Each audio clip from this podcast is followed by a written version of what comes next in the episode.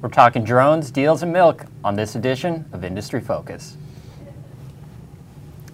Welcome to the show, Fools. We are now the new Industry Focus, not where the money is. So we're joined, uh, doing a consumer goods edition today, joined by Sean O'Reilly. Correct. And I'm really sad about the where the money is thing. I'm kind of shedding a tear. Yeah, we had to lay it down and, Oh, and put it to rest, but you know. Out with the old and with the new. Yep, but we're still here, so that's We're still here, and that's what matters. Yeah. Yep. So there's a slew of deals. Um, you Yeah. know, that the Amazon is announcing. If we look at it in you know recent days, they mentioned 4K video. Um, they've also got new deals on diapers and baby wipes. But there's news today that you think is you know perhaps more important.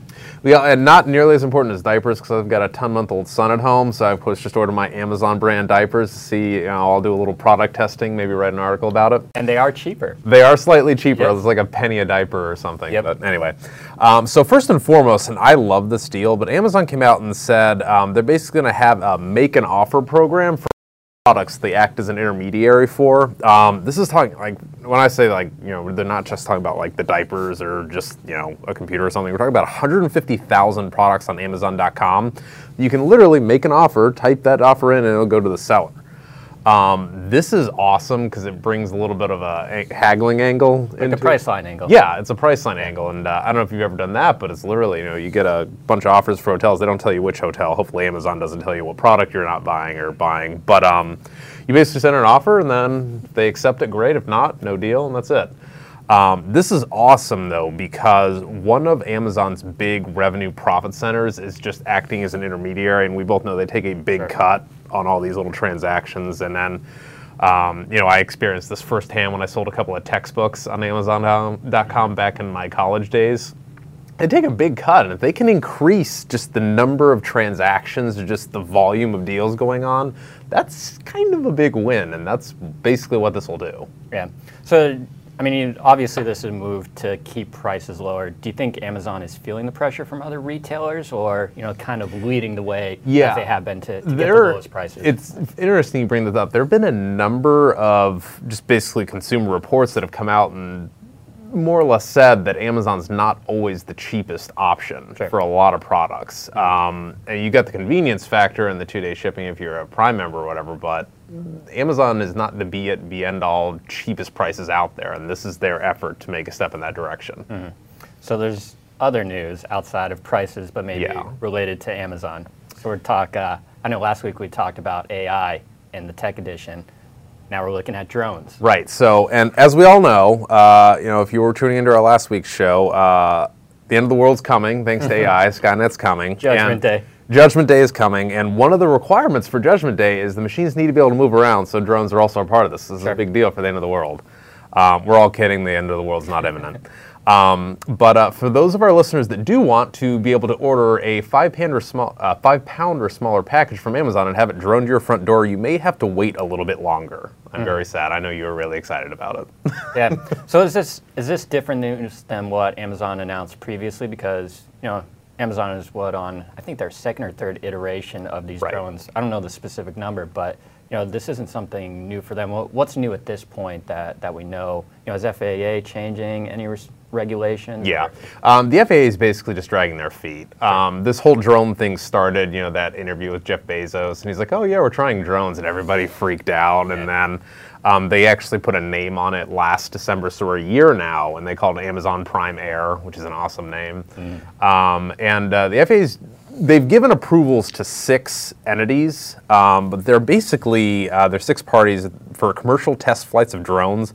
But it's like the University of Alaska, um, an international airport in the state of New York, the N- North Dakota Department of Commerce. I think Virginia Tech here in the state of Virginia has it. They've got a small airport. These are not. It- It's not Google or Amazon that's being cleared for these testings. and everything. You notice all these areas they've got wide open spaces in case the drone crashes. So Not delivering to Brooklyn. no, they're not delivering to Brooklyn. Sorry. Um, so the moral of the story is, it's clear that the FAA is kind of nervous about drones. Um, was it they had just had a drone problem with somebody flying something over JFK? So they're obviously nervous about this. Um, so what they Amazon just came out with recently this week was. Uh, they're like, all right, if the FAA is going to drag their feet, we are going to go elsewhere. Um, they already have a drone testing facility in the United Kingdom in Cambridge, England, and they're just going to start doing drones in England. I don't know. It's an interesting move, though. Yeah. Yeah. No, for sure. So I guess it, you know if we take uh, into account all of this news, Amazon moving on pricing, um, going across the pond for drones, maybe not willing to wait for you know regulatory bodies in the U.S. to, to catch up. What does this all mean for investors? I mean, is this more of like a retail play? Is there a competition there? Why is Amazon going this route? as a if it, I'm currently not an Amazon shareholder, but prices keep falling, I uh, might step up to the plate. But um, if I were an Amazon shareholder, I love the haggling, make an offer thing because that is Amazon's cash cow right now. The Prime, the video streaming, all that stuff. Other than the um, uh, their cloud services. None of that stuff makes money. It breaks even at best. So the acting as the intermediary and just increasing the volume of deals, that's awesome. I love that. Um, I guess we could look at it almost um, you know similar to Uber. right. They're the facilitator. Yeah, they're a the middleman. transaction. Yeah. and maybe the low capital um, sort of company that has the higher returns. Absolutely, yeah. Maybe eventually for Amazon. Yeah. Yeah. So changing gears a little bit here. Last but not least, Yes, Coke. Normally we think carbonated beverages, sugar, not modified milk or engineered milk.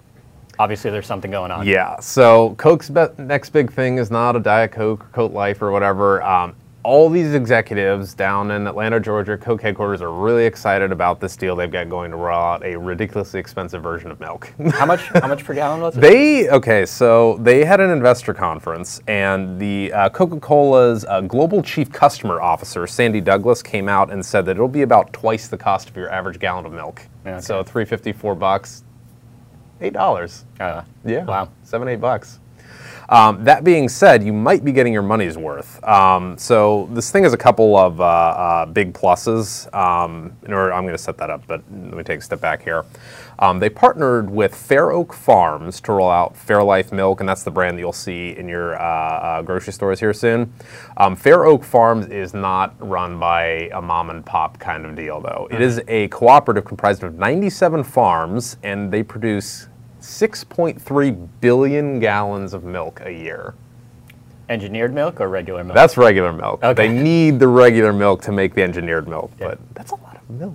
Like- so, so what is this? Is it fortified milk? Yeah, sort, so or- they've got the special process to basically infuse. Um, it has 50% more protein and calcium than normal milk. The pa- the process is currently patented. It has as half the sugars of your normal 2% milk in the grocery store, and it is lactose free for all the uh, lactose intolerant people in the uh, in the audience. and good for the osteoporosis. Absolutely, yeah. well.